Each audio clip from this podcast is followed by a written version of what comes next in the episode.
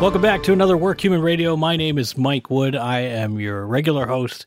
And today, as part of our Keeping Work Human series, Steve Pemberton, our CHRO, is going to be talking to one of our clients, Atlanticare, who's out of New Jersey. He's going to be talking to Samantha Kiley, who is the executive director of Atlanticare Foundation, and Heather McVeigh, who is the corporate director of customer experience, about how they're dealing with this pandemic and ways that Atlanticare is helping. So here's Steve's interview with Samantha and Heather. Hi, everybody. It's Steve Pemberton, the Chief Human Resources Officer at WorkHuman. And today, as a continuation of our Keeping Work Human series, I am joined by two special guests from Atlanticare, a health based system in Atlantic County, New Jersey, and also a WorkHuman customer. I'm really excited to introduce you to Samantha Kiley, Executive Director at Atlanticare Foundation, and Heather McVeigh, the Corporate Director of Customer Experience at Atlanticare. Thanks to Heather and Samantha. Uh, thanks for taking the time to be here today. How are you? Let's, Samantha, let's start with you. How are you doing? I am well, thank you. How about you? Uh, I I am well in a an ever changing new world. Uh, yeah, we're all learning how to cope. That that we are. How's the family? The family is good. So I have four little ones at home, and we're we're figuring out how to homeschool and and survive. We're all in different rooms many hours of the day just to get through, and then we kind of come back together in the evening. So, but all good. Just you know, despite what's going on around us. Well, if you have any tips on how to manage that, let us share them. No, why do you think I come to work? Sometimes. Just notice that. Uh, you know you appear to be with a background behind you that is not manufactured so uh, you appear to be in a relatively quiet space. Yeah yeah. And heather how about you? How are you doing? How's the family? Uh, family's doing well. Um, we're you know i guess going through these uncharted waters. I also have two children. My husband's a state trooper so we've kind of his schedule has gone from two weeks on and two weeks off, which was helpful helpful with having the kids at home. But uh, we're trying to stay away from electronics and the TV as much as possible, but it's very difficult with a 13 year old and a 10 year old. So um, we've been putting together some puzzles my 10 year old has been outside, weather permitting, um, actually working on a fort, which I found pretty awesome. I can actually stand up on it, which I was completely impressed.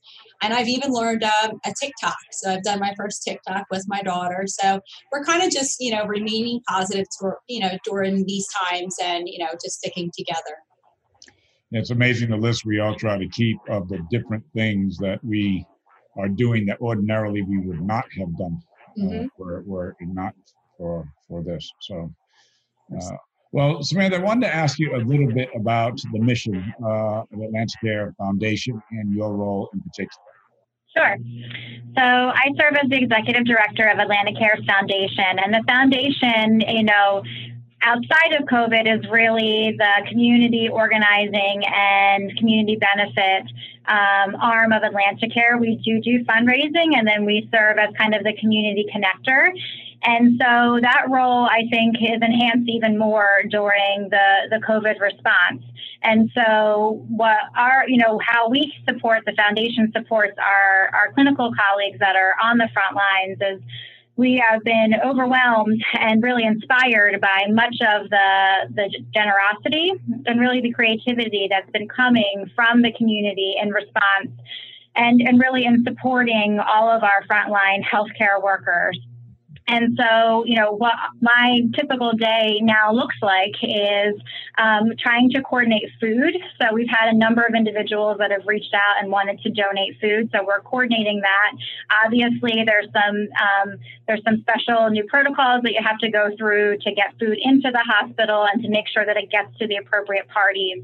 And I think that we've been very surprised and also just so grateful in that I think that at least every day, breakfast, lunch, and dinner, there's been some meal donated to our workforce, and we've just been, you know, so um, grateful for the, the outpouring of support.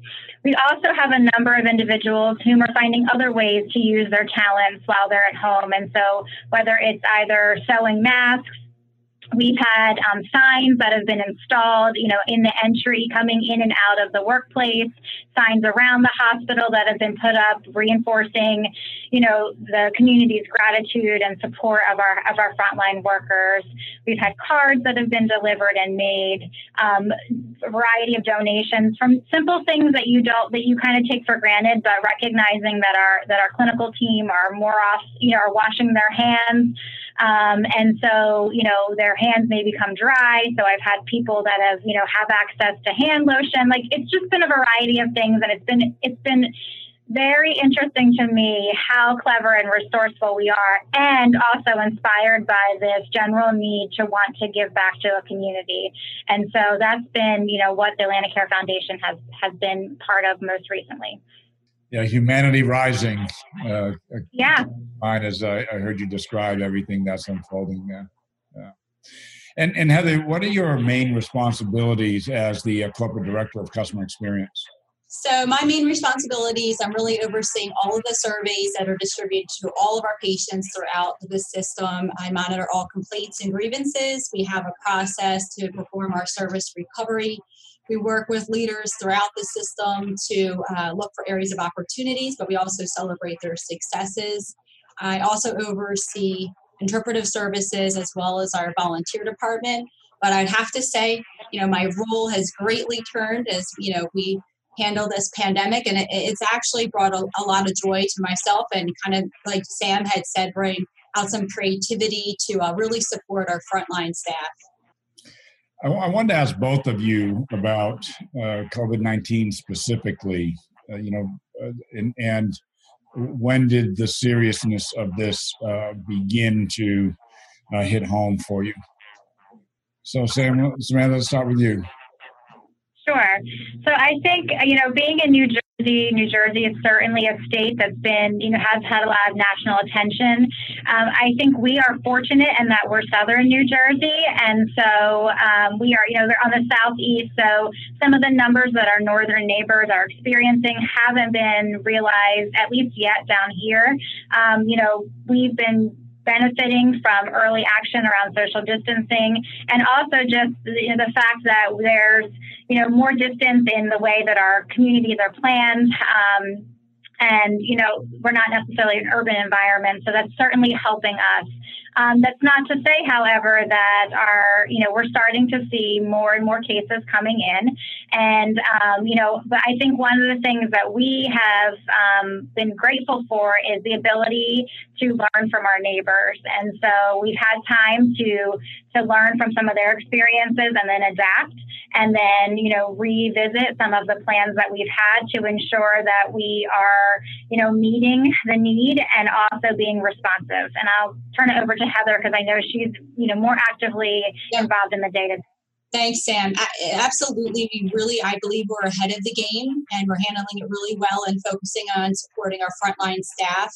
So, a couple of things that have gone on through the last couple of weeks our, our gift shop has obviously shut down because we're restricting any visitors coming in, but they actually donated $3,000 worth of crossword puzzles, um, books, magazines, coloring books, um, as well as things to support the cat or the staff, um, candy and snacks. So I would say every other day or so, we do go around and deliver these to our patients and to our staff. We have had the opportunity to download FaceTime on all the uh, on all the inpatient units. So we're encouraging them to, you know, for our patients to FaceTime their families and their loved ones to let them know that, you know, we're still there for them uh, we began something called Grateful Gatherings. And what this is, is the opportunity, uh, you know, these patients come into our emergency room and, and, they are really sick, some of them being placed on a ventilator, ventilator right away and then whisked away to the next unit. And, you know, our staff is asking, how are these patients doing? So this actually started uh, last Friday where we had a manager of our inpatient unit FaceTime the emergency department, had both teams all gathered to share success stories. Uh, you know, we, of course, you know, unfortunately, patients are, you know, dying from this, but we are also really working hard and we're discharging patients home. We're discharging patients to rehab. We're downgrading them. These are the small wins that we have to remind our staff that we're all in this together and that we're working really hard. Another thing that we are working with our communications department, it's called, um, well, we're going to be using Here Comes the Sun by the Beatles. So we, every time that we discharge a positive COVID patient home or to a rehab, we will play "Here Comes the Sun" over the loudspeaker. The loudspeaker, um, not just for the patient, but it really brings the staff together and you know reminds them that you know they're doing a great job through all of this and that we're all in this together. Wow, how has um, the you know clearly the, the, overwhelming global support for the frontline workers how has that made those individuals who we now know are clearly putting themselves at risk uh, mm-hmm. for, for, those who are listening you know to this how is that making them actually feel about it makes them feel great. I mean they understand the severity but they realize this is why they got into the profession and how important it is to commit to the social distancing and hand washing. But at the same time they really have united. Um, as Sam had mentioned, the community has helped by bringing us get well cards for our patients that we're handing out as well as thank you cards for our frontline staff. I just want to share, I don't know if you can see this, this was one we got today. And it just says doctors, nurses, MAs, techs, imaging, therapists, and everyone else doing their part to keep us all safe in these uncertain times. Thank you. And this is from a family member in Vermont. So this actually showed up in my mailbox today. So it's been nonstop that we've been receiving this and just sharing it uh, throughout the hospital. And certainly, one of the things that we are actively thinking about is exactly what you described there, Heather. Is can you, in the midst of all of these other global counts uh, on everything from loss of life uh, to positive tests to unemployment numbers, can you create and aggregate all of those moments of gratitude that you just showed? Um, and can you direct them, uh, you know, to hospitals and healthcare agencies to show the power of goodness and gratitude and the effect that it can actually have? Because what we hope will endure more and longer is that. Yes, absolutely. We've worked a lot with Sam's team as well as the marketing team to highlight a hashtag Atlanticare's Got This. And for two reasons, we have um, an outpouring of you know children making chalk drawings and you know their parents taking the picture putting it on social media and we're sharing that on our site. We're also doing that from internally of having our staff you know hold up signs and thank you so we can show the community hey we've got this and that we're okay and you know we're doing our best you know to care for our patients. And it, we've had great feedback from both the community as well as uh, our patients and frontline staff that are working every day. And when I say me mention frontline staff, I really want to mention it's, it's not just nursing and doctors. I mean, we're all in this, you know, EVS, respiratory, dietary, maintenance. You know, we are all here coming to work every day to care for our patients. I know for both of you, there's the blur of every day uh, and and the like, and so it just um, you know makes me wonder if you've ever had the time, you know, to, to kind of think a little bit about uh, you know what the world post COVID will, will will look like. Have you have, has there been a moment of pause to reflect upon that uh, at all? Uh, Sam, I know that you're really busy, of course, with uh, homeschooling and young ones and the like.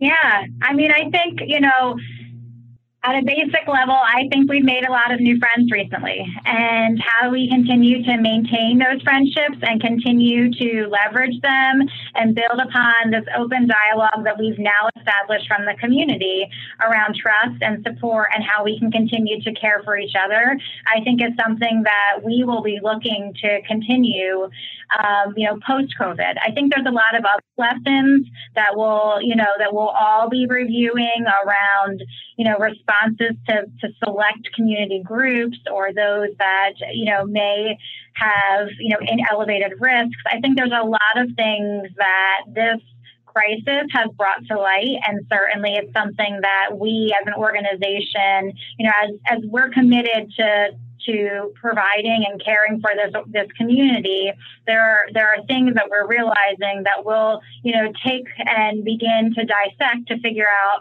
you know how could we have handled this better or what really worked well and how can we continue to provide that level of care or provide that level of support in these various areas.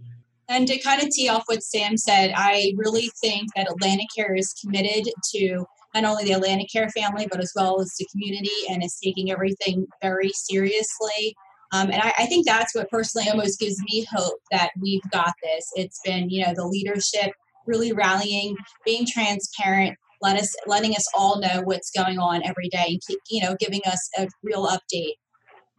You know, I was actually reading an article early this this morning, uh, particularly globally, uh, as because in some ways this did happen. In other parts of the world first, migrated here, and so I was just doing a, um, a, a, an assessment of kind of so how have you know these other nations emerged out of them, and, and there's one centrality about it all, and it's the impact and the importance of healthcare specifically, uh, leading uh, us out of it and sustaining it.